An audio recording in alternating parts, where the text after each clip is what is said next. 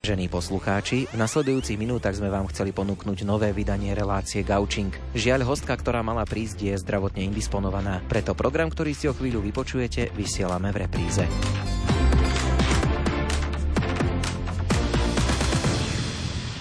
Ahoj, ahoj, pozdravujeme ťa, želáme ti pekný večer, alebo možno len pekný deň, ak nás počúvaš, povedzme, v nejakom podcaste, ale teda pekný večer, ak nás počúvaš naživo, priamo vo vysielaní Rádia Lumen. Vieš čo, Ondrej, uh, ja by som začal tak, že uh, mal si ty nejaký sen, že čo si chcel robiť, keď si bol malý? Vieš čo, ja som mal rôzne tie sny, ale u mňa sa to vždy točilo okolo, povedzme, toho rozhlasu, rádia a podobných vecí. Takže neviem, či to nejako súvisí s tým, čo nás čaká dnes. Vieš čo, ja si pamätám, že ja keď som bol malý, mm-hmm. tak uh, ja, mňa vždy bavilo napríklad, že keď sme boli na prechádzke napríklad s mamou, tak uh, som sa vždy postavil k ceste a už keď som počul proste nejaké majáky a, a vedel som, že ide nejaká sanitka alebo nejaké policajné auto, tak rovno sme tam museli zostať stáť a ja som teraz mával na všetkých tých, ktorí tam prechádzali. Tak to je veľmi zaujímavé. Niektorí ľudia majú taký zvyk, že napríklad keď počujú sanitku, tak e, sa pomodlia nejakú krátku strelnú modlitbu napríklad.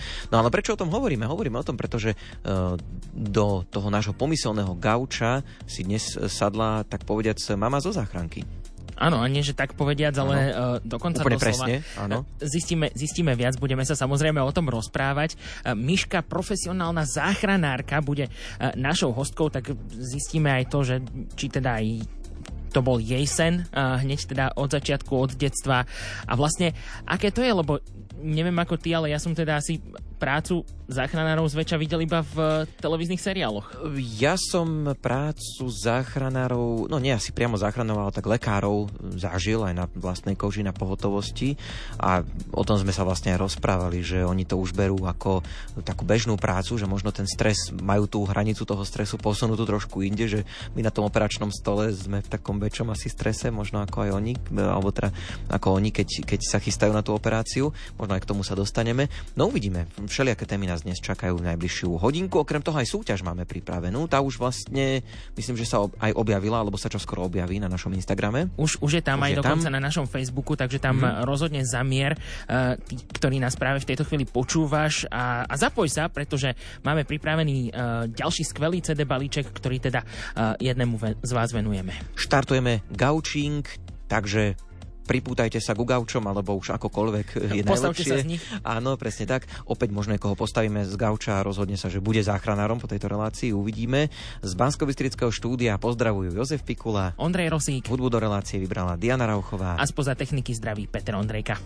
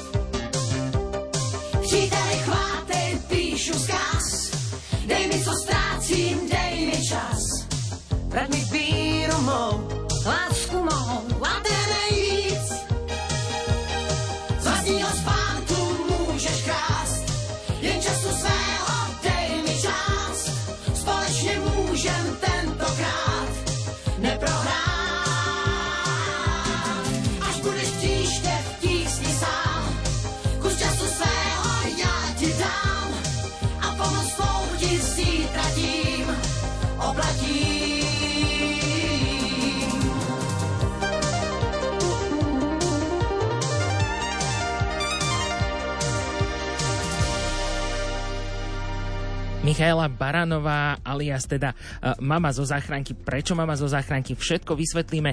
Je teraz hostkou v našom dnešnom gaučingu. Miška, ahoj. Ahojte. Pozdravujeme ťa, vítaj.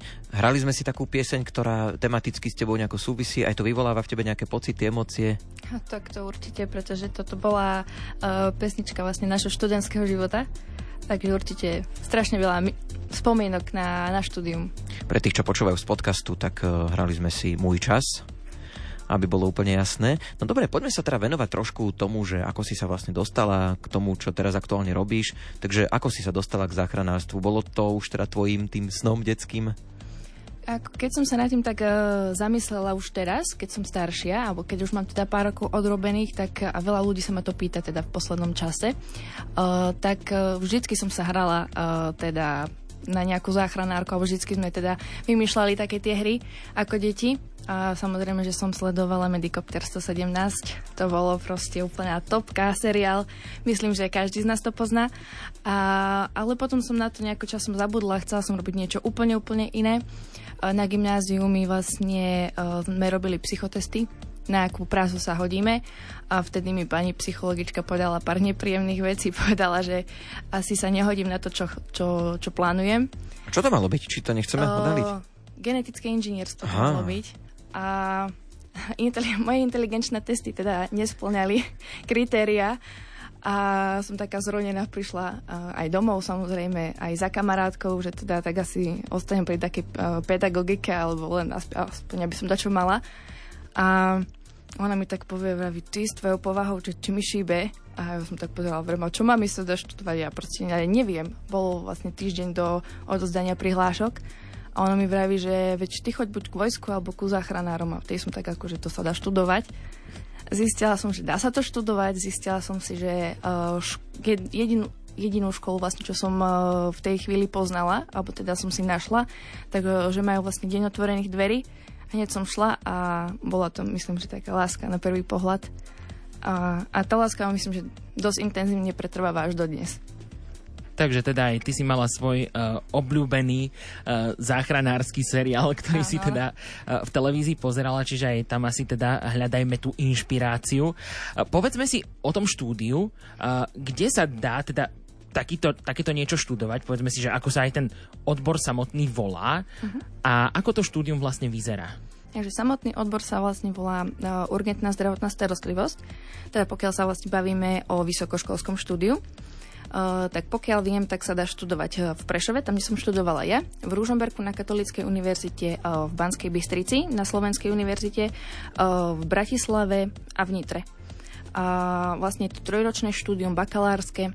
Uh, Teraz momentálne dokonca sa uh, na Prešovskej a Ružomberskej otvoril dokonca odbor, ktorý je vlastne špeciali, akože uh, nejakým nad Nad- odborným, možno? áno, nadstavbou. Je to vlastne špecializácia pre záchranárov, už, ktoré, ktorí majú vlastne niekoľko rokov odpracovaných. Ale štúdium ako také je super, že vlastne my si tam uh, prejdeme vlastne od toho úplného základu, že je úplne jedno, uh, či tam nastúpite zo zdravotnej školy, či tam nastúpite z gymnázia, či proste mali sme spolužiakov zo strojníckej, uh, z dopravného učilišťa a podobne. Taký zvrat z Taký- dopravného učilišťa áno, áno. zrazu. No, Záchranárom. Áno, to, to bol prípad môjho manžela. Super. OK. takže to... Si ho odhalil, pozdravujeme ho. Áno, uh, takže naozaj uh, uchytí sa tam úplne každý, pretože naozaj uh, pokiaľ to človeka baví a ťaha, tak uh, tam idú, ideme úplne od tých elementárnych vecí. Fakt pod je úplne špecializa- špecializované pre náš odbor a myslím, že to, čo zažijete na štúdiu odbor uh, urgentnej zdravotnej starostlivosti, to sa asi nezažíva uh, štandardne na nejakej vysokej škole.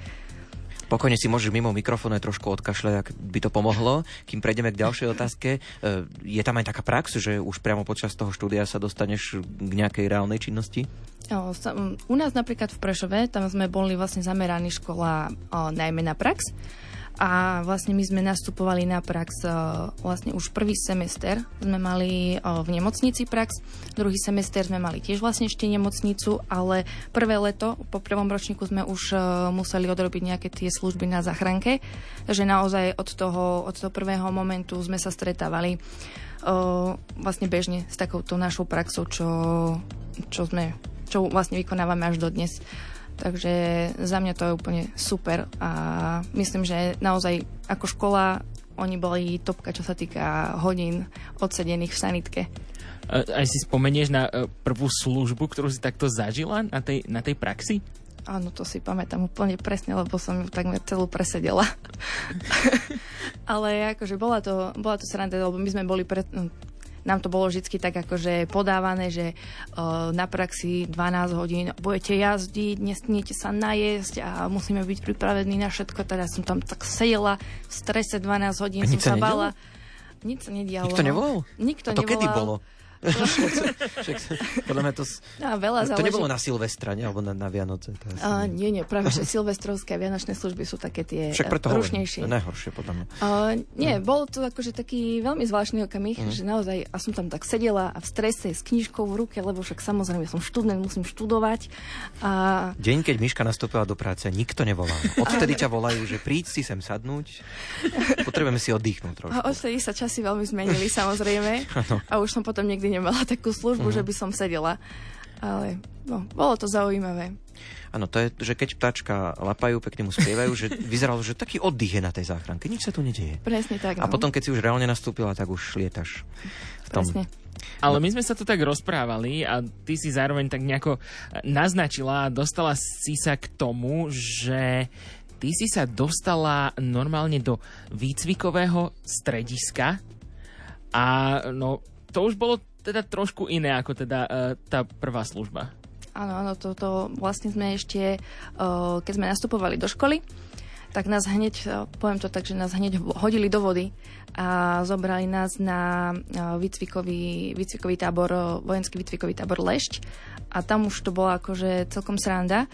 Mali tam vlastne záchranári, všetky záchranné zložky tam mali cvičenie hromadného, hromadného postihnutia osôb a mali sme tam vtedy nasimulovaný pad lietadla v noci, takže to bolo naozaj, e, pre nás to bolo také, že uh, pamätám si presne, ako som mala zimom riavky a uh, aký to bol pocit, taký ten adrenalín a hoci sme vedeli, že vlastne sa nič nedeje, tak naozaj ten adrenalín tam už bol vtedy a neviem, neviem si dodnes predstaviť, že aké by to bolo, keby to bolo naozaj tak uh, bol to taký silný zážitok pre mňa na začiatok štúdia.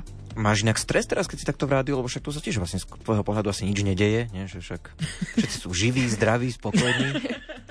Teraz mám taký iný stres. Iný stres?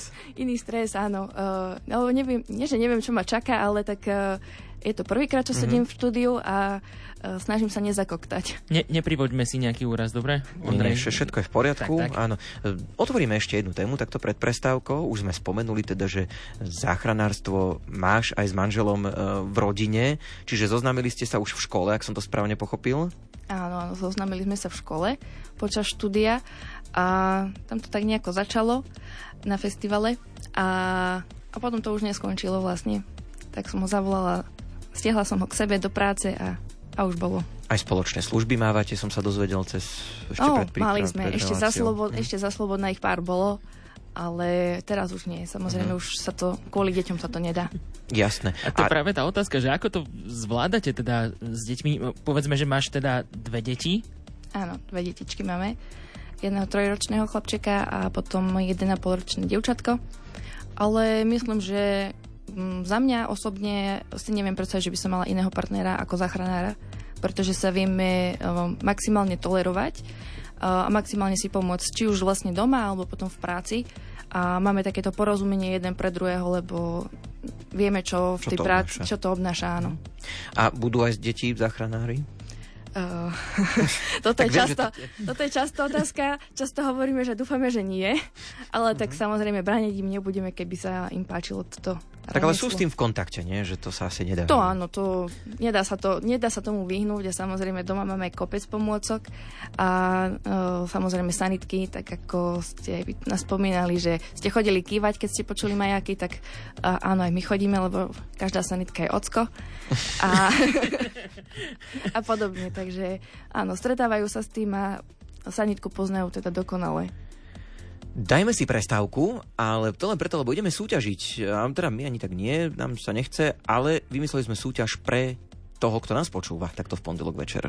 Presne tak, v premiére, no tak e, zajdi na naše sociálne siete, či už teda Mhm. na Facebook alebo Instagram Rádia Lumen, kde sme teda pred reláciou nahrali jednak pozvánku na dnešný gaučing, ale zároveň sme tam skryli aj súťažnú úlohu. My sme si mysleli, že Miška doniesla darčeky a ono to v skutočnosti bola súťažná úloha. Dúfame, že nechýbajú teraz tie veci v nemocnici. Nie, Niekomu? nie, toto sú moje osobné, Jasné, takže veď to veríme, že, že je to všetko v poriadku. Takže ak uhádneš, čo všetko tu je, alebo aspoň niečo z toho spoznáš, tak daj vedieť. Buď teda priamo na Instagrame alebo Facebooku Rádia Lumen, to je jedna z možností. Presne tak, takisto je k dispozícii aj e-mail gaucing.lumen.sk Prípadne, ak sa to ťažko píše, tak lumen.lumen.sk, to si tiež čítame.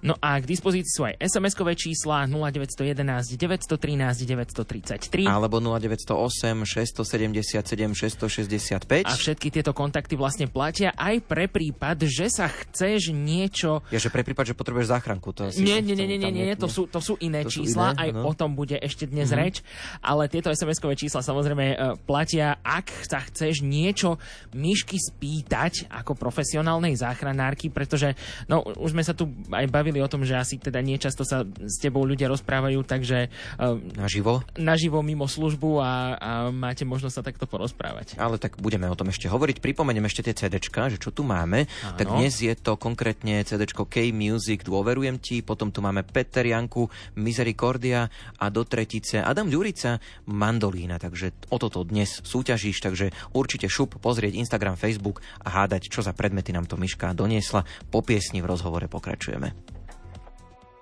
If I was an astronaut, I'd be floating in midair. And a broken heart would just belong to someone else down there. I would be the center of my lonely universe, but I'm only human, and I'm crashing down to earth.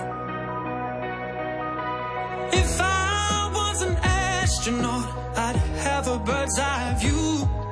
I'd circle around the world and keep on coming back to you. In my floating castle, I'd rub shoulders with the stars, but I'm only human and I'm drifting in the dark.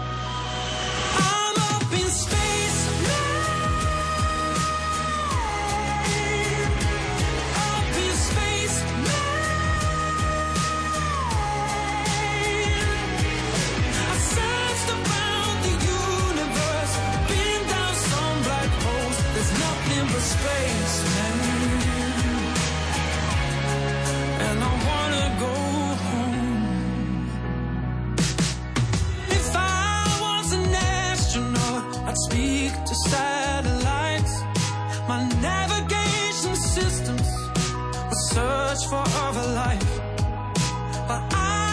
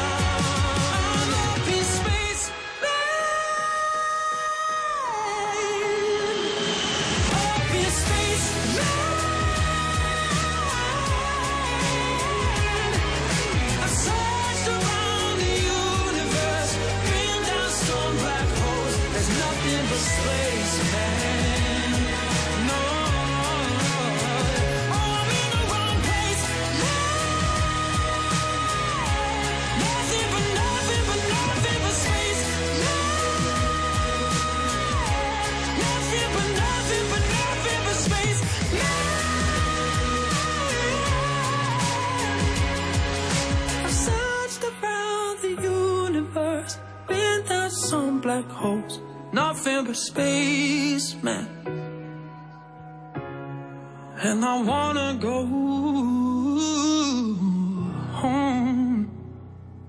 S Myškou záchranárkou sa rozprávame dnes v Gaučingu, no a no, samozrejme, čo by to bolo, keby sme sa teda nezačali pýtať na úplne všetko, čo vás kedy zaujímalo o, práci záchranárky, tak myslím si, že veľa ľudí pozná všetky tie rôzne seriály, videli teda tú prácu, no len teraz na čase zistiť, že či sa to vôbec nejakým spôsobom zhoduje s realitou.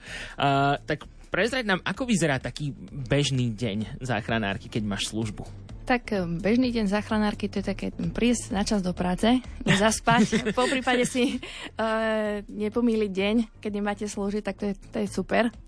Ale tak uh, snažíme sa prísť minimálne min- 15-20 minút skôr, aby sme sa stihli nejakým spôsobom uh, v normálnom čase vystriedať, prebrať si nejakým spôsobom službu, povedať si, že čo bolo počas noty, čo bolo počas dňa, či máme všetko v sanitke, pri, po prípade, že čo nám tam teda treba doplniť, ak uh, kolegovci nestihli ešte. A prekontrolovať si sanitku, či funguje, či húka, či svieti, či tam máme deku pre pacienta a podobne. A potom samozrejme najdôležitejšia čas je zaliať si kávu, stihnúť nejaké tie raňajky a, a pripraviť sa na to, čo nás celý deň čaká. Či húka, či svieti, to by bola moja najobľúbenejšia činnosť. Jasné. Čiže dvanástky mávaš väčšinou. Áno, áno, áno, vždycky máme iba 12, vlastne iba lekári vlastne myslím, že slúžia 24, mm-hmm. takže to... No a lepšie je pre teba m, taká denná služba, že od rána do večera, alebo skôr potom, že tá nočná? V čom sa cítiš tak?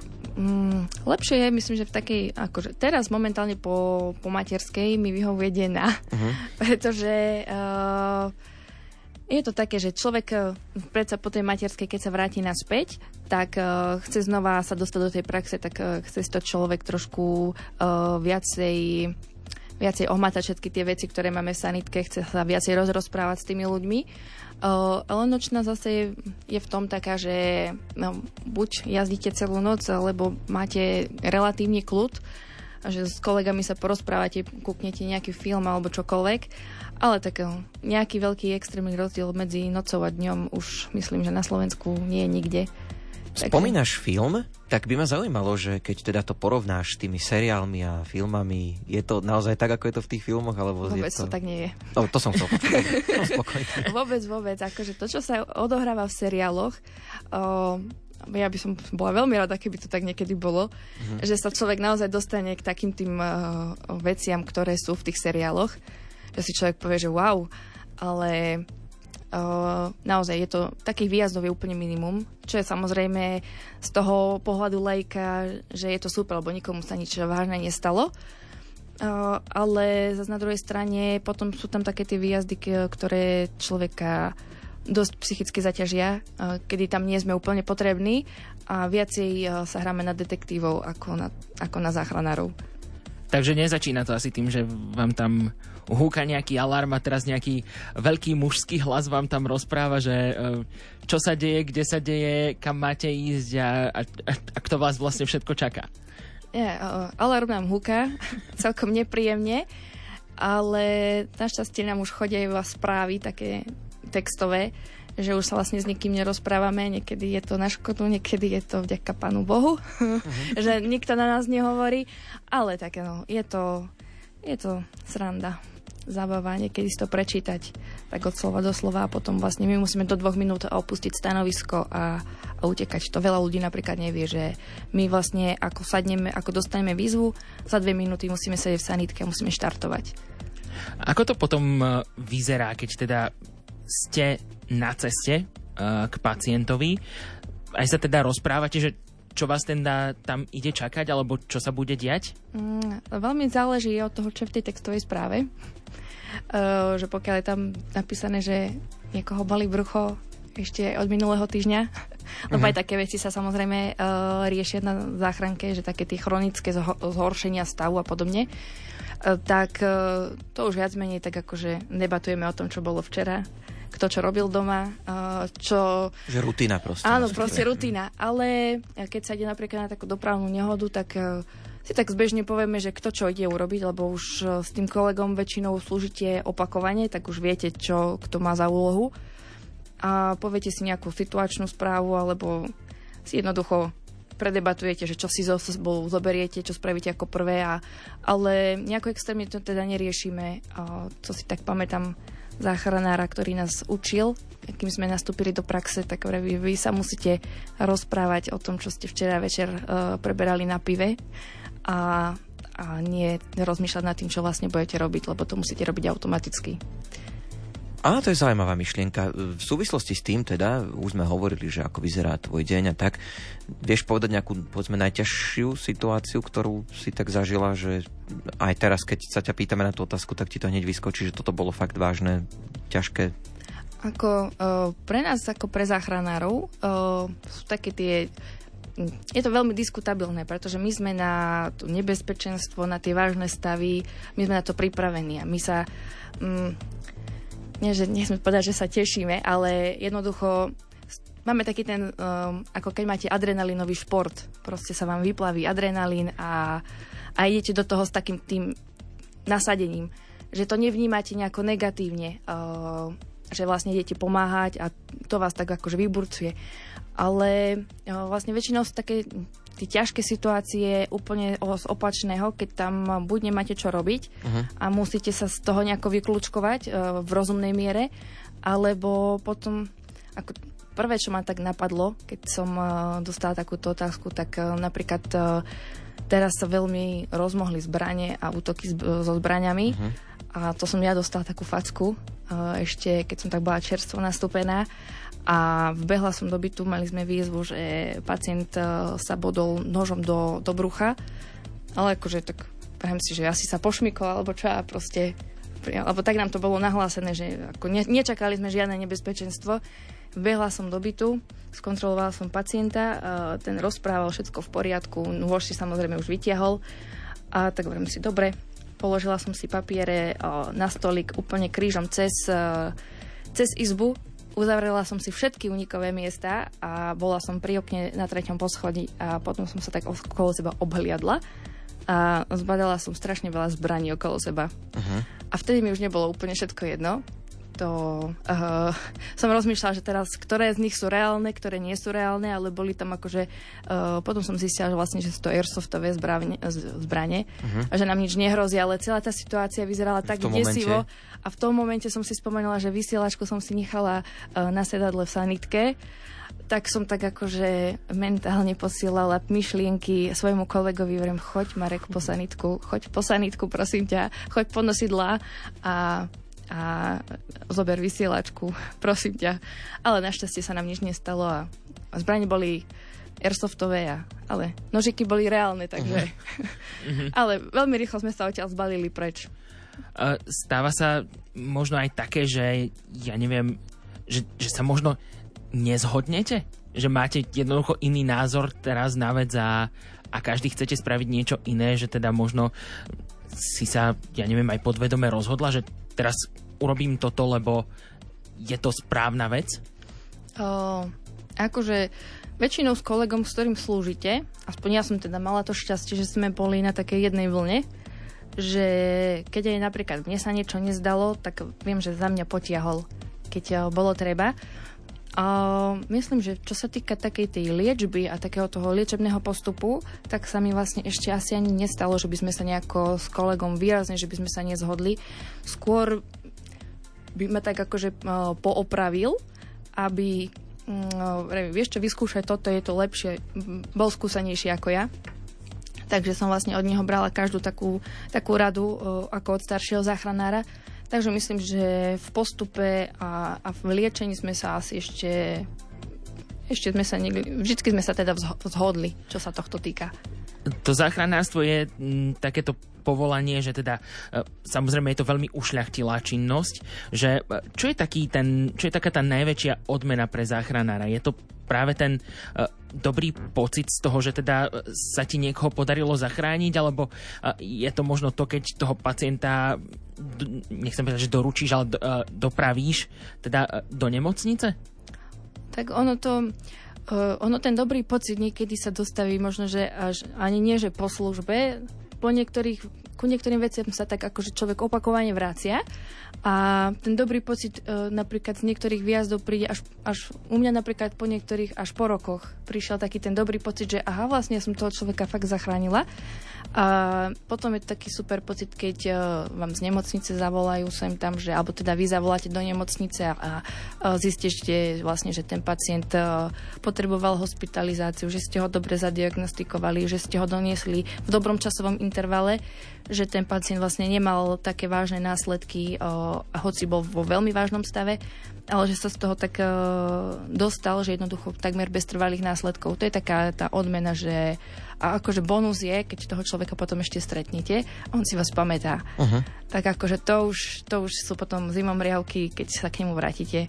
Je to také pekné. Čiže vieš si tak aj niektorých možno odsledovať, čo ťa zaujíma, že ako to s nimi dopadlo, že keď si zavoláš do tej nemocnice alebo si v kontakte s kolegami, spýtaš sa ich, že pred ano, pár dňami to... som priviezla koho si a že ako sa má a tak. Áno, áno. Ako, robíme to takmer bežne, lebo o, veľakrát napríklad nevieme, čo tým ľuďom reálne je. Jasné poriešime nejaké tie akutné príznaky, veci. áno, hmm. také tie príznaky, čo proste sú akutné, potrebuje rýchly transport a len taký nástrel máme, že asi čo, niekoľko diagnóz, uh, povieme to lekárovi na tomto a oni to samozrejme zhodnotia, že teda zoberú všetky odbery, vyšetrenia a tak. A potom vlastne po službe zvykneme telefonovať. Niektorí kolegovia dokonca robia na urgentnom príjme, tak uh, si to vieme odsledovať dokonca aj tak počas služby, že ako sa ten pacient vyvíja a čo sa s ním potom dialo. V Gaučingu dnes súťažíš o 3 CD, konkrétne tu máme Adam Ďurica, Mandolína, Petrianku Misericordia a K-Music Dôverujem ti. Súťažná úloha je na našom Instagrame a Facebooku. Presne tak, tam sme totiž natočili pozvánku na uh, túto našu reláciu a zároveň je v nej skrytá aj súťažná úloha, pretože Miška zo sebou priniesla teda uh, dokonca celý ruksak plný teda rôznych pomôcok, ktoré využíva a niečo z toho nám teda postavila aj sem, alebo položila sem k nám na stôl, tak eh, ak viete aspoň niektorú z tých vecí identifikovať, tak rozhodne píšte, či už teda do komentárov alebo správ na Facebooku a Instagrame. Sledujeme aj mailovú schránku, buď teda gaučing.lumen.sk alebo lumen.lumen.sk No a k dispozícii sú aj SMS-kové čísla 0908 677 665 a 0911 913 933. Nie každý môže prísť ku šťastiu len tak. Nie takých, ktorí by mohli všetko mať. Musíme zdolať naše limity a držať spolu ja i ty. Nech každý môže o nás oprieť sa vytrvalosťou byť prikrytý, nehambiť sa za pocity, o požehnanie prosiť nebesa. Intenzívne sa pokúšame meniť svet a nevzdávať sa snou. Aj keď príde na nás mnoho problémov, nech v srdciach znie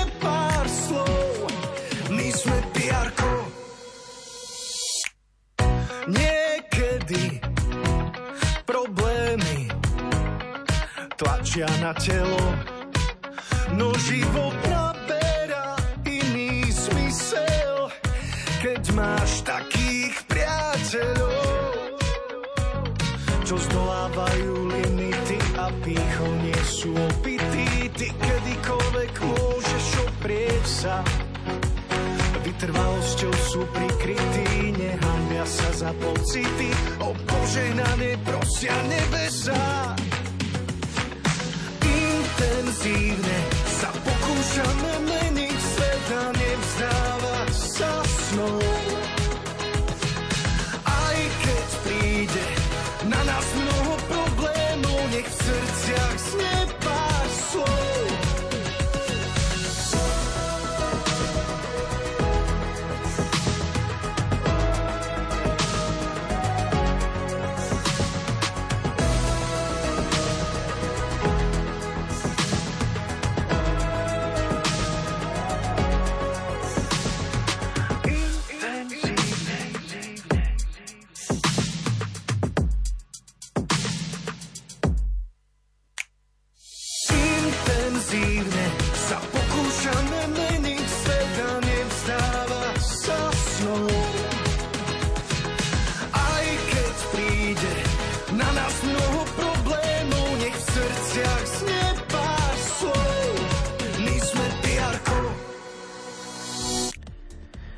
Miška Baranová alebo mama zo záchranky sedí tu u nás v štúdiu. Rozprávame sa o práci záchranára. Veľkou témou je teda aj to duševné zdravie. Tak e, Miška, čo ty robíš preto, aby si ostala v pohode? Nosíš si prácu domov? Alebo práve naopak, nie, neviem, lebo, lebo rozmýšľam teraz, že ako sa to dá, keď aj manžel je vlastne v tomto povolaní, že prídeš domov a zase sa o práci rozprávate. Tak ako to je? Tak ako ste už vraveli, že uh, aj manžel je uh, záchranár a tak samozrejme, že si nosíme prácu domov, že keď jeden z nás teda niečo zaujímavé zažije, tak to povie tomu druhému, aby sme sa tak trošku posúvali jeden druhého, aj vedomostne, ale tým, že poznáme svoju prácu a tým, že poznáme tie ťažké situácie, kedy nám nie je úplne naj, najlepšie v práci, tak uh, jeden, vieme vlastne jeden druhého takto podržať, vieme sa tak uh, vyrozprávať a chápeme sa, že čo asi. A tak akože druhou takou zložkou u nás doma, tak to sú naše deti, to je psychohygiena, myslím, že to človek musí úplne prepnúť, lebo to, to sa nedá inakšie. Ale samozrejme, aspoň my na stanici, čo sme partia, tak sme tak uh, dosť uh, športovo založení a všetci sú uh, vlastne buď sú horolezci, alebo sú vlastne ľudia obľúbujúci turistiku, alebo teda akýkoľvek pohyb vonku. Takže sa takto uh, stretávame väčšinou na horách uh, a prechádzky vonku, proste čokoľvek, bicyklovanie, lyžovanie a čo príde pod ruku. Ono samozrejme, uh, najlepší, mne hneď napadne, najlepší scenár je samozrejme, že uh, pacienta zachrániš a teda dostane sa do nemocnice, ale samozrejme k tej práci patrí aj to, že nie každého uh, dokážete zachrániť a že teda m, sa stretneš teda aj s tým, že pacient uh, bohužiaľ teda zomrie. Uh, dá sa na to nejako zvyknúť potom postupom času? v práci? O, myslím, že o, tam si treba dosť uvedomiť, že už keď vlastne človek nastupuje do takejto práce, že sa bude stretávať so smrťou. O, pred prvý, keď sa mi to stalo vlastne prvý raz, tak o, som bola až prekvapená, že vlastne sa ma to nejako extrémne nedotklo, lebo to bolo proste také, že toho človeka akože nepoznám, teraz som ho videla pár minút, keď som sa mu nejako, nejakým spôsobom snažila pomôcť ale neberiem to tak, uh, neberiem to osobne, alebo teda nemali by sme to brať osobne.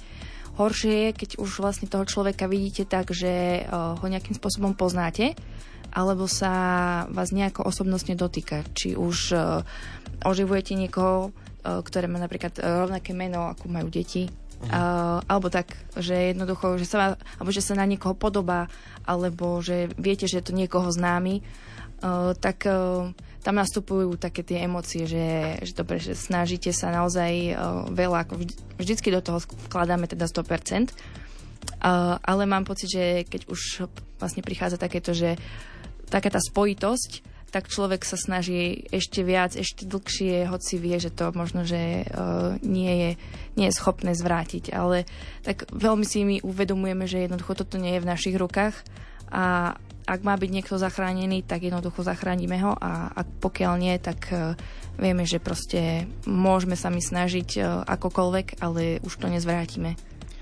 Stretla si sa pri svojej práci s niečím, čo bolo, nechcem povedať, že vtipné, ale možno, že ti pritom zostal rozum stať, že tak toto akože... Alebo niečo, že ťa, ale že naozaj zaskočilo. Že prekvapilo, zaskočilo. Toto je na záchranke krásne, pretože vy nikdy neviete, k čomu sa dostanete to keď poviem, že nikdy, uh-huh. uh, tak je to naozaj pretože aj kolegovia, ktorí majú 20-25 ročnú prax, tak ich vedia ľudia zaskočiť. A to myslím, že už keď po 20 rokoch uh, vás vie niekto zaskočiť s niečím, tak, uh, tak to je už je slušné, ale naozaj tí ľudia si volajú už pre čo.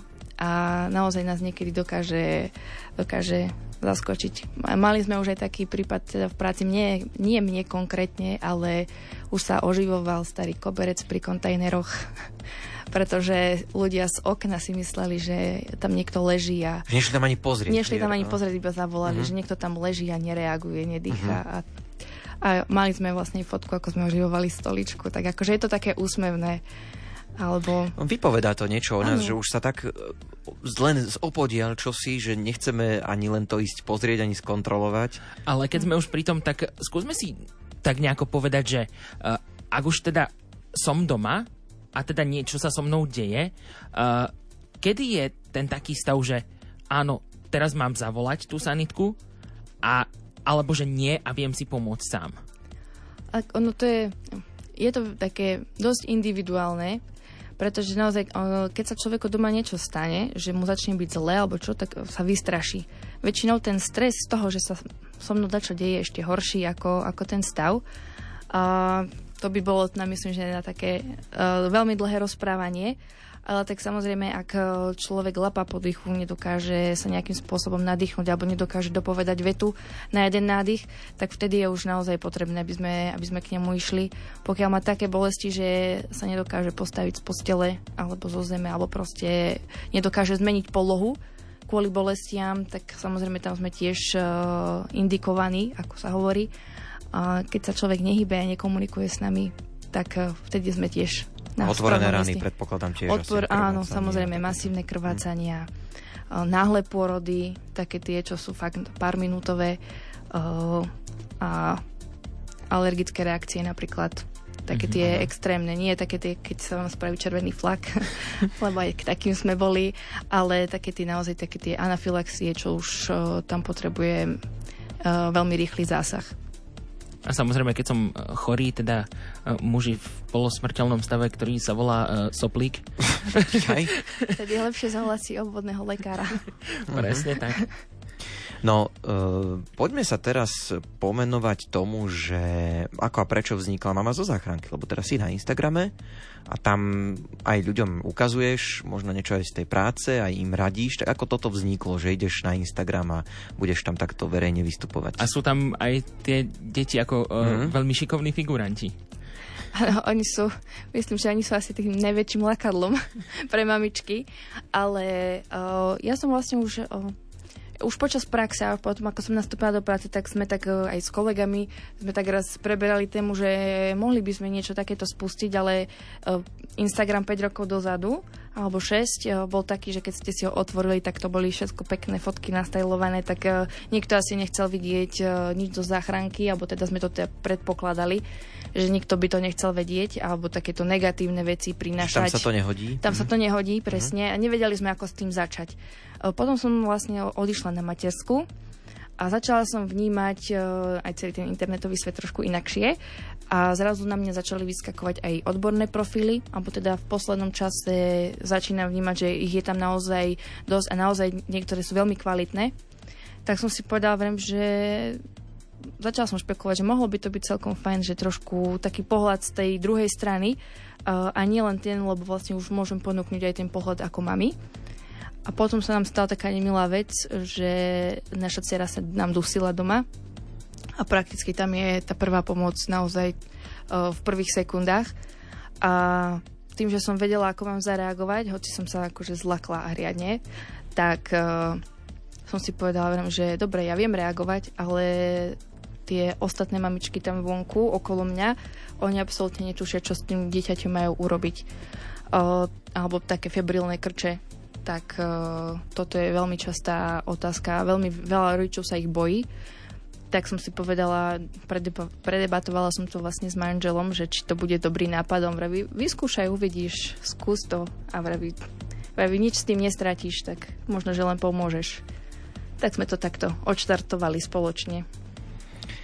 Miška, Baranová, alebo teda mama zo záchranky je tu v štúdiu, ešte chvíľku bude, takže ak sa chceš niečo opýtať, je tu posledná možnosť, lebo už sa nám ten čas kráti pomaličky a ešte je tu aj posledná možnosť zapojiť sa do súťaže. Dnes sú v ponuke 3 CD, Adam Ďurica, Mandolína, Peter Janku Misericordia a K-Music. Dôverujem ti, všetky 3 CD pošleme niekomu. Presne tak, no ako sa zapojiť, no ísť na náš Facebook a na náš Instagram. Tam sa skrýva vo videu v pozvánke na dnešnú reláciu aj súťažná úloha, takže ak viete identifikovať niektorú z vecí, ktoré sú vo videu a máme ich položené ešte stále aj tu u nás v štúdiu na stole, tak napíšte aspoň názov jednej veci, či už e, do správy alebo do komentára na Facebooku a Instagrame. Čítame aj e-maily, tam teda môžu aj tie otázky chodiť gaucing.lumen.sk alebo lumen.lumen.sk No a k dispozícii sú aj SMS čísla 0911 913 933. Áno, 908 677 665.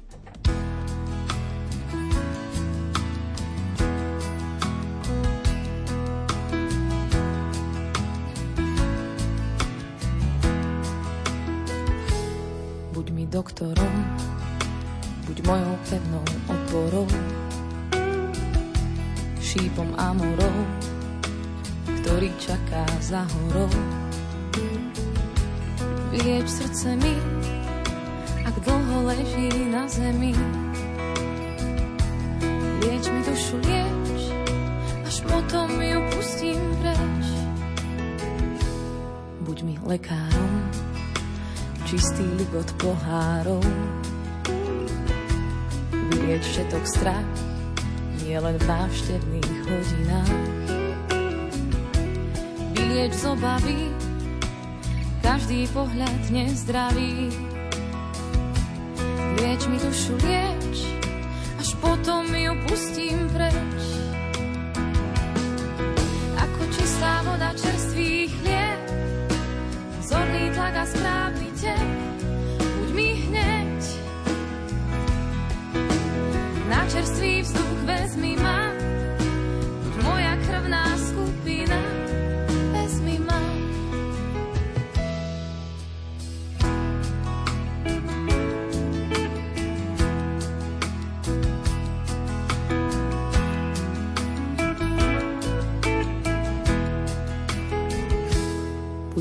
tabletkou, čo zaberie na všetko. V každom postoji láska rany zahojí. V každom trápení počkaj na mňa môj ženík.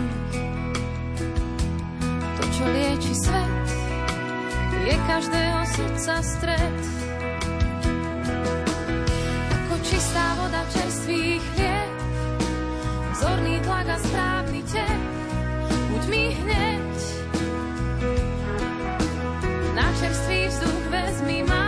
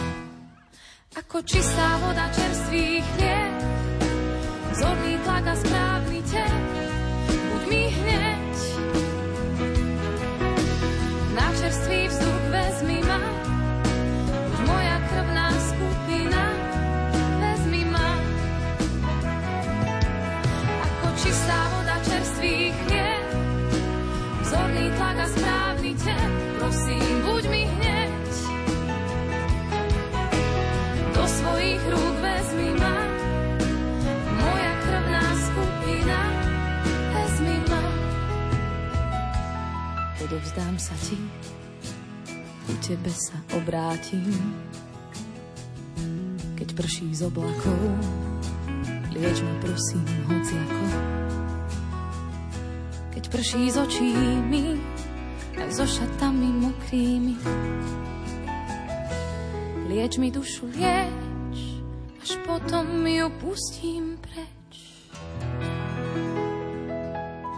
Mama zo záchranky ešte stále sedí u nás v štúdiu a poďme si tak trošku povedať aj o tom, že teda e, keď už tá posádka záchranky príde k nám, tak e, ako môžem ja prípadne ako pacient práve tej posádke záchranky uľahčiť prácu? Čo by sme mali mať pri sebe? Tak eh, v prvom rade, pokiaľ sú domáci miláčikové, tak všetkých domácich miláčikov zavrieť, lebo chodíme kade tade, napáchnutí sme naozaj kadečím a domáci miláčikovia sú strašne super, ale nás moc uh, nemajú v oblúve. Tak naozaj, čo sa týka takej bezpečnosti, tak určite uh, všetkých psíkov a mačičky radšej, radšej do jednej miestnosti alebo ich zavrieť naozaj do budy. Uh, potom treba určite mať nejakú kartičku poistenca.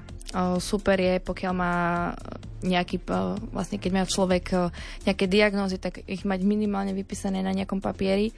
Určite lieky, nielen také tie vylúskané, nielen vylúskané v krabičke, lebo to človek aj také sa nám stalo, že veď tu na ja viem presne, ktoré sú ktoré, ale najlepšie ich mať vypísané zoznam. To William Dobiaž rozprával, tuším, takú príhodu, že prišli a že no, užívam tieto lieky a ukazoval detko a potom babka, že tieto neužívaš, tie sú už moje. Takže to áno, môže byť, áno, no. to... Mám, akože kade, kade čo sa nám Kade čo stáva, býva, no, s lebo liekmi. nám vytiahnu vlastne takú tú veľkú nákupnú tašku igelitovú a no viete čo, po, povedali nám, že to podľa potreby. No tak, tak si potom môžeme vyberať podľa potreby, čo, čo, Mhm. čo pán užil a čo neužil. Mám tu otázku. A Rada by som sa opýtala, ako je to s poskytovaním rýchlej zdravotnej pomoci pre ľudí, ktorí majú, e, ktorí požili alkoholické nápoje. Stáva sa mi to občas, že stretáme ľudí, ktorí majú niečo zlomené, ale majú vypité. Je pravda, že môžeme smelo volať záchranku a tiež sa chcem opýtať, že či často zasahujete pre nadmerné užívanie alkoholu maloletými deťmi. Euka píše. No, eh, čo sa týka toho alkoholu, Mhm. Tak eh, samozrejme, pokiaľ je to nejaký môj známy, alebo nie je ten stav až taký, až, až taký vážny, tak uh, smelo normálne s ním do nemocnice. Mhm. Ten alkohol, samozrejme, keď je, ako tam písala uh, Posluchačka posluchačka, Eva, tak uh, určite, pokiaľ je tam niečo zlomené alebo čokoľvek, tak uh, treba s tým ísť do nemocnice, lebo s tým ako človek moc nič nenarobí. Uh, ale Uh, nemáme s tým samozrejme problém ani my. Zasahujeme vlastne pri takýchto ľudí, um, ľuďoch často. Uh, a stáva sa nám, že aj pri maloletých zasahujeme vlastne, hlavne je to okolo sviatkov Mhm. vianočných. Že maloletý alkohol, tak to už Áno, áno. si sa s tým? Uh, viackrát. Mhm. Viackrát. Uh, snažíme sa to tak akože do takej miernej roviny zavolať rodičov a poučiť, že uh, treba nechať Dávať pozor. a Mhm. treba dávať pozor. Áno, samozrejme, veď tí rodičia za to koľkokrát nemôžu. A potom sú to vlastne ešte špecifikum tých detí, uh, také tie maličké deti, keď sem tam sa stane taký prípad uh, na rodinných oslavách, keď uh, sa navšteva ide pokochať niečím, čo máte v záhrade a detičky podopijajú to, čo máte na stole tak to vedia byť také Mhm. celkom nepríjemné situácie, tak treba na to určite dávať veľký pozor. Aká je taká uh, dobrá metóda, že čo urobiť, keď si chcem teda tak nejako viditeľne pre vás uh, uchovať nejaký teda kontakt na nejakú moju blízku osobu uh, a teda ten kontakt, pretože v minulosti to bolo tak, že boli v móde tie také skratky písať k menám v, v telefónnom zozname, že toto je tá osoba. No, väčšinou teraz už telefóny také super krásne, moderné a na otlačky prstov a na kódy, tak my sa väčšinou k tým e, kontaktom nedostaneme. Takže je úplne jedno, či ich máte označené, či ich nemáte označené. O, ja napríklad tiež nemám nejako zabezpečený e, kontakt, keby ma niekto našiel o samote.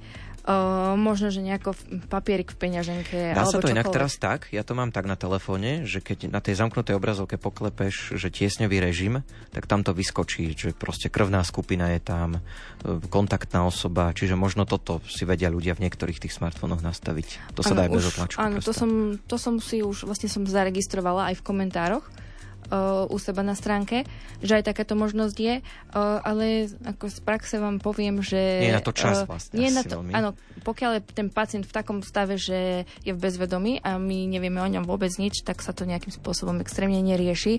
Potom sa to rieši viacej v, v nemocnici a tam už vlastne toho človeka dohľadávajú a potom dohlasujú údaje. Blíži sa nám záver. Určite veľmi dôležitá otázka. Vedia ľudia podať prvú pomoc aj sami, alebo e, chodia ti aj v tomto smere nejaké otázky, prípadne stretávaš sa teda s tým, že e, nevedia? O, väčšinou musím povedať, že je to také, taká smutná realita, že ľudia na Slovensku nevedia podávať prvú pomoc. A ja som vždycky tvrdila a budem stále tvrdiť, nie my sme tí, ktorí zachráňujú ľudský život, ale vy, čo ste na mieste, zachraňujete ľudský život, lebo tam ide naozaj o sekundy, o minúty. A pokiaľ, keď poviem ten uh, najhorší možný prípad, že uh, zastane vám srdce, tak pokiaľ sa to srdce nehýbe, stojí krv a vám odumiera mozog. Nenavratne. Tak uh, nech stlačam hrudník akokoľvek, či ho stlačam 5-7 cm dovnútra, či ho stlačam rýchlosťou uh, 100 stlačení za minútu alebo len 50, ale aspoň nejakým spôsobom sa ten hrudník stláča, takže určite pokiaľ ide o prvú pomoc, tak naozaj treba sa v tejto, v tejto veci trošku vzdelávať, aby aby sme ten ľudský život naozaj vedeli zachrániť, lebo potom uh, my nestačíme. Tak, to je taká myšlienka na záver tejto našej e, relácie. Poďme si ešte ale vyhodnotiť súťaž. Najprv teda povedzme, že čo sme to tu mali na tom stole? Čo sa tu nachádza? Čo to tu je všetko? Tak uh, vlastne na tomto sáčočku, čo sme mali, tak to sú vzduchovody. Je to vlastne taká prvá univerzálna pomôcka na zaistenie dýchacích ciest uh, u pacientov uh, že vlastne nemusíme si potom my ako záchranári držať ten záklon hlavy, o ktorom sa tak dosť rozpráva, aby nám vlastne nezapadol ten, aby nám nezapadol jazyk, ako často rozprávajú, že zapa- má zapadnutý jazyk tak vlastne takýmto spôsobom si my ho vieme pekne podržať a tie dýchacie cesty sú pekne priechodné. Potom sme tu mali turnikety, ako už niektorí písali, to je vlastne na zastavenie masívneho krvácania. To nie sú na intraku turnikety, škrtidla možno po, po áno, tak akože áno, laické reči. Mhm. Niekto to pozná pod pojmom škrtidla. Mhm. Nemusíte mať takéto, ale na zastavenie krvácania postačí naozaj čokoľvek, čo viete vlastne zatiahnuť na správnom mieste. A potom sme tu mali ambuvak. Je to vlastne, sú to vlastne také plúca pre nás. Pokiaľ nedýchate, tak týmto vás sa snažíme rozdýchať. Tak, to bola Miška Baranová alias Mama zo záchranky. Určite sleduj, ak ešte nesleduješ na Instagrame.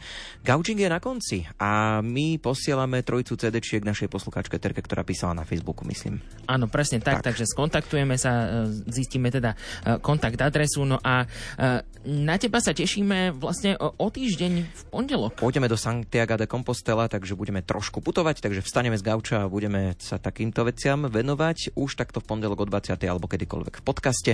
Gaučing je dnes na konci, vysielali ho Jozef Pikula. Ondrej Rosík. Hudbu do relácie vybrala Diana Rauchová. A od techniky sa lúči Peťo Ondrejka. Pekný večer. Dobrú noc.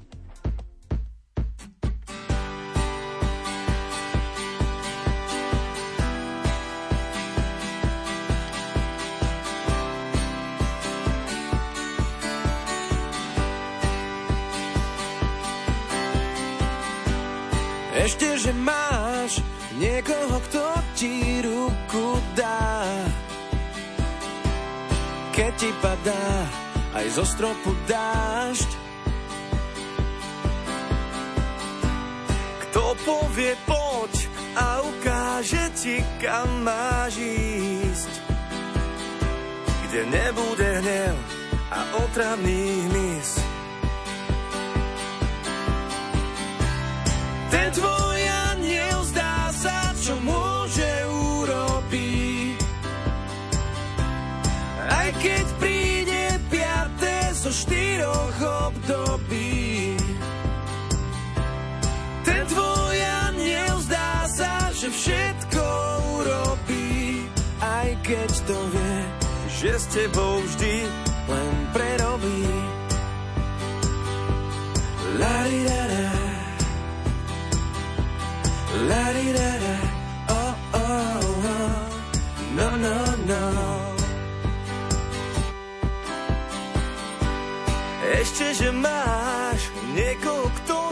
vráti tých. Keď sa dusíš z noh zle vetraných. Tvoj aniel bdie, pomôže ti vždy z blata von ani nevieš, že ja som on. Ten tvoj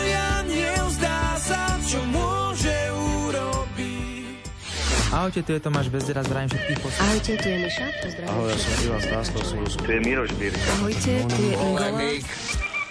Album týždňa.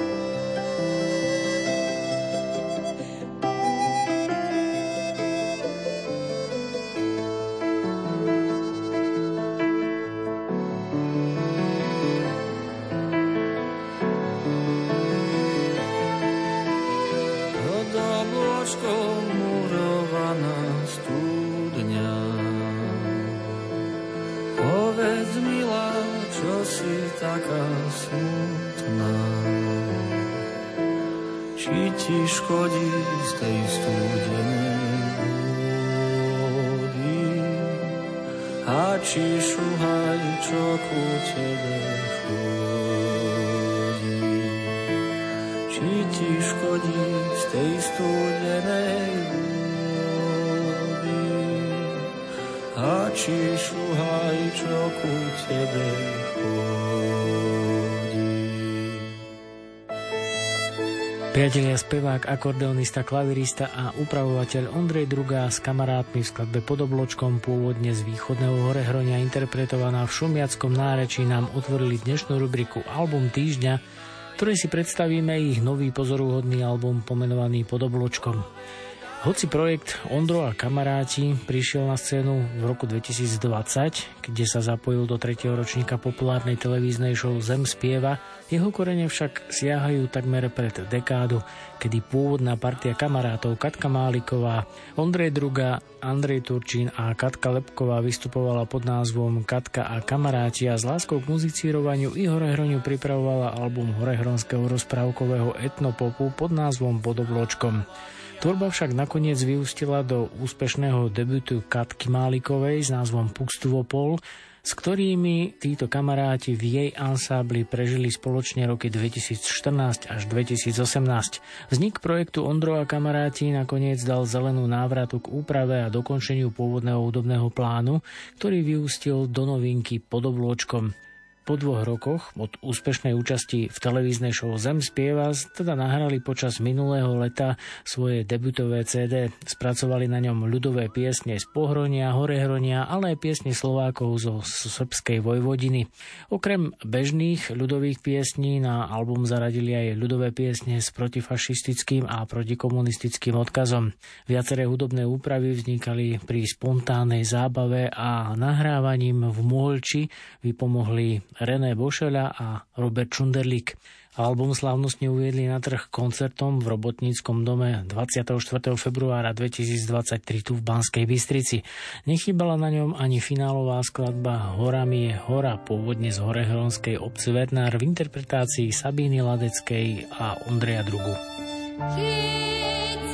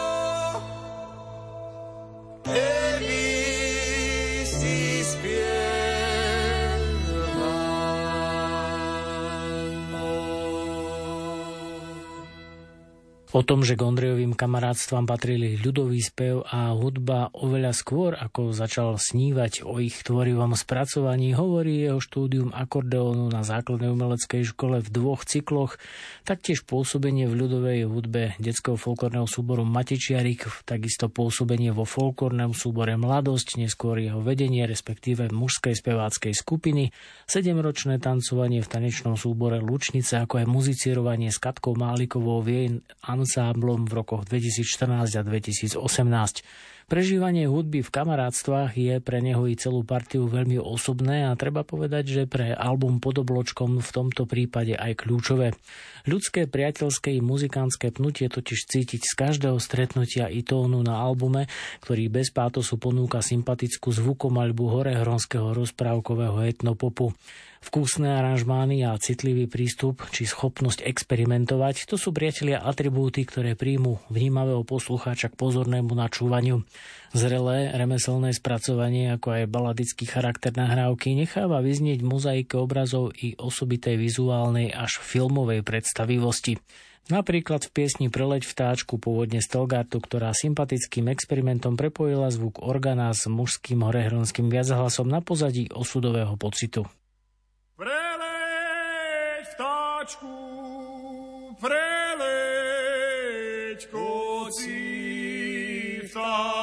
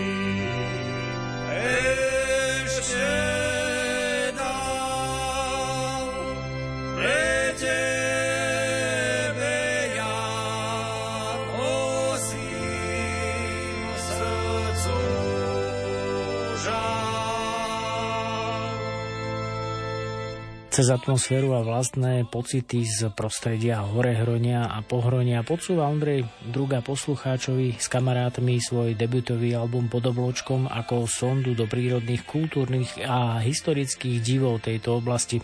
Spolunažívanie ľudových motívov s temnou baladickou zemitosťou vystihuje na prvý pohľad už obal celej platne.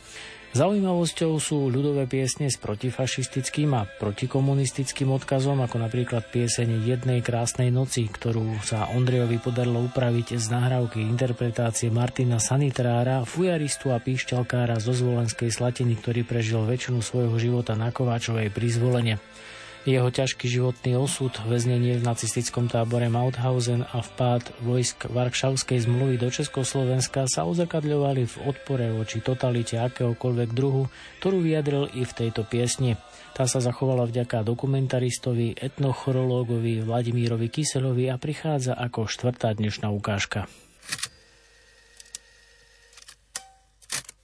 Jednej krásnej noci to bolo v auguste,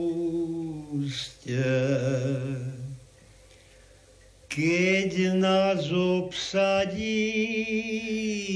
ruské masy hustie. Keď nás obsadili ruské masy hustie. Veru nás obsadili aj naše dediny, že nechceme slúchať varšavské dohody. Že nechceme slúchať varšavské dohody.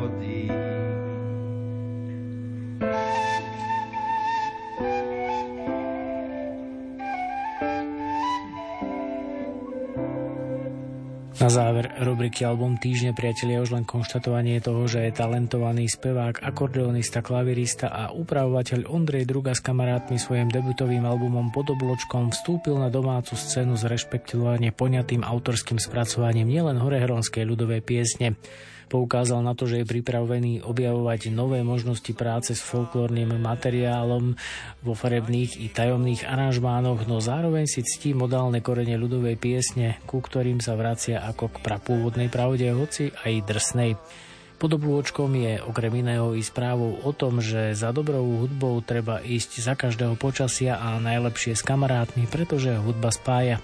Niekedy človeka vytiahne aj z postele, keď chce na seba upozorniť a derie sa von. Ide preto o priamočiary koncepčný celok, ktorý zaujme každého vnímavého poslucháča, ktorý sa chce hudbe otvoriť. Oceniť treba i výpravný buklet, kde je všetko o genéze skladieb i zainteresovaných muzikantských kamarátoch. Za takýto zrelý prístup si Ondrej Druga s kamarátmi od nás vykoledoval dnes hodnotenie 4 z 5 hviezdičiek, s ktorým je platňa pod obločkom, bez pochyby archívnym kusom aj s rozlúčkou s názvom Horička.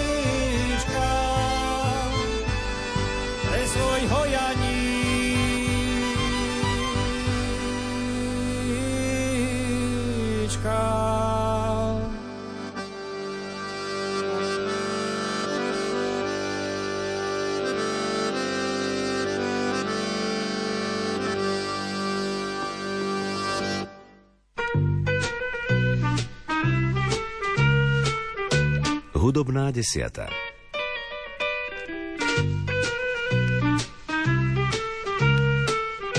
Hudobná desiata.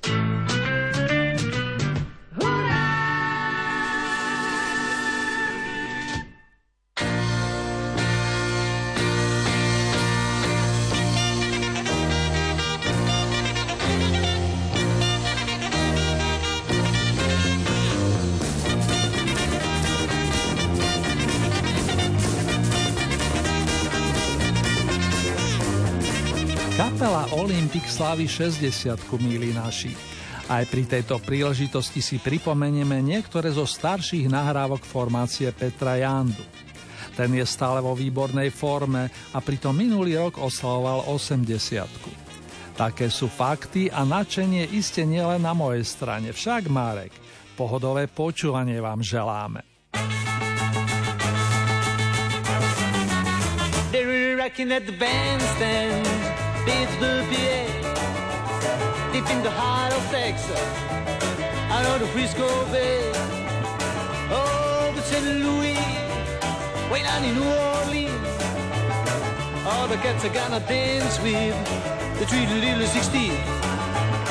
Sweet little 16, she's got a grown-up blues, a fine roses and lipstick. She's bought a high heel shoes. She's got a change of train. The sweet little 16, back in the place again. Oh, mommy, mommy, please may I go? Oh, it sounds exciting. Somebody else in the show. Oh, daddy, daddy, I beg of you. Whisper to mommy. It's alright with you. Go on, my Bobby, no, I like that right with us. Go on, go on, go on, yeah. Yeah. Yeah.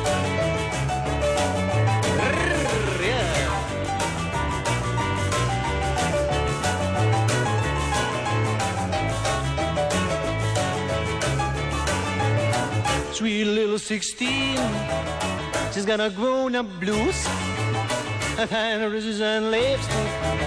She's bought a high heel shoes. How about tomorrow morning? She's got a change the plane. The sweet little 16, back in the class again. Oh, mommy, mommy, please may I go? Oh, it's such exciting. Somebody else in the show.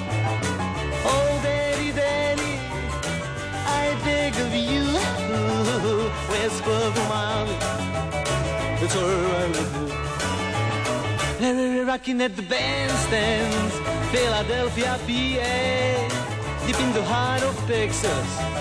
I know the Frisco Bay, all over St. Louis, way down in New Orleans. All the cats are gonna dance with the sweet little 16. All the cats are gonna dance with the sweet little 16. The cats are gonna dance with the sweet little 16. Karlínsky kultúrny kabaret alebo skrátenie Karkulka. Taký bol pôvodný názov kapely, ktorú v roku 1963 založil saxofonista Miloslav Rúžek prezývaný Míla. Čoskoro sa pridali Petr Janda a spoločne sprevádzali viacerých spevákov, vrátane Ivony Přenosilovej, Karla Gota, Mikyho Volka či Pavla Bobka.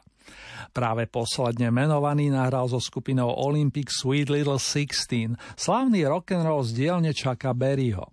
To sa písal rok 1964. O tri roky neskôr už Olympik hrával vlastné piesne a originálne texty dodával vtedajší basgitarista kapely Pavel Chrastina. Za klávesovými nástrojmi šantil Miroslav Miki Berka a bicie nástroje patrili Jeníkovi Antonínovi Pácakovi, ktorý na poste bubeníka vystriedal Františka Ringa Čecha. Takto im to spolu išlo v pamätnom roku 1967, kedy nahrávali albumový debut. A propo ešte jedno meno by som rád spomenul. Gitarové struny ladil i Ladislav Klein, ktorý skvele doplňal nášho protagonistu z rodiny Jandovcov. Zas si tak smutná, kdo se má na to koukat, nic jíst ti nechutná, v hlavě máš asi brouka, tak nezoufej, nic to není. Za chvíli se to změní. Snad jsem to zavinil já. zapomenout na všechno, co je pouhou tou tmou, obarvenou na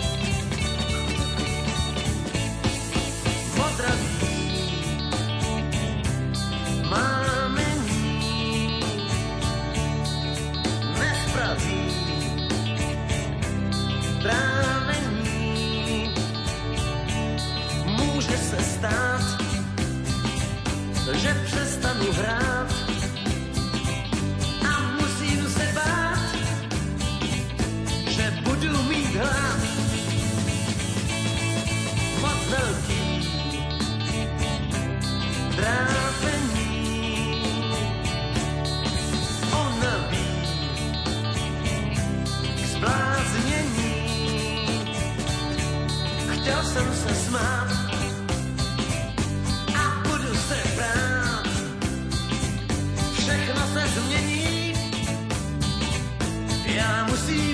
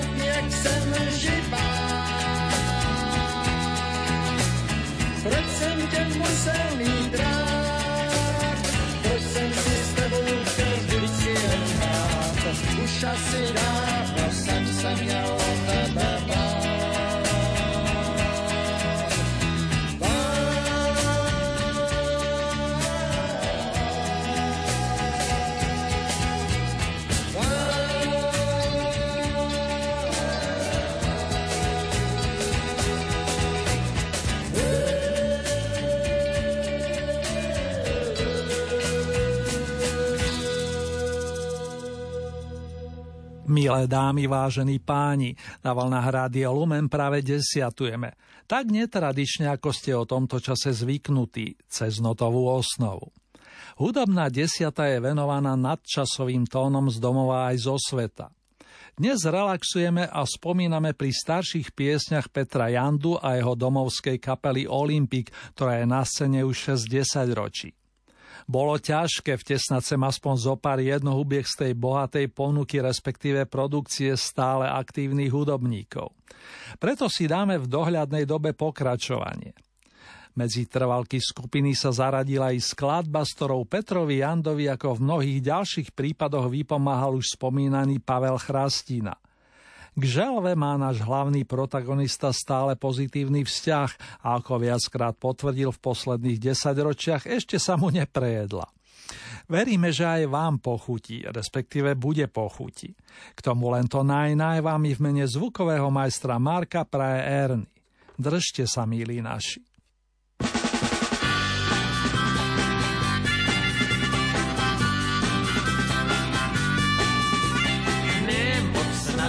se želva hodně honí. Velmi ráno je plán.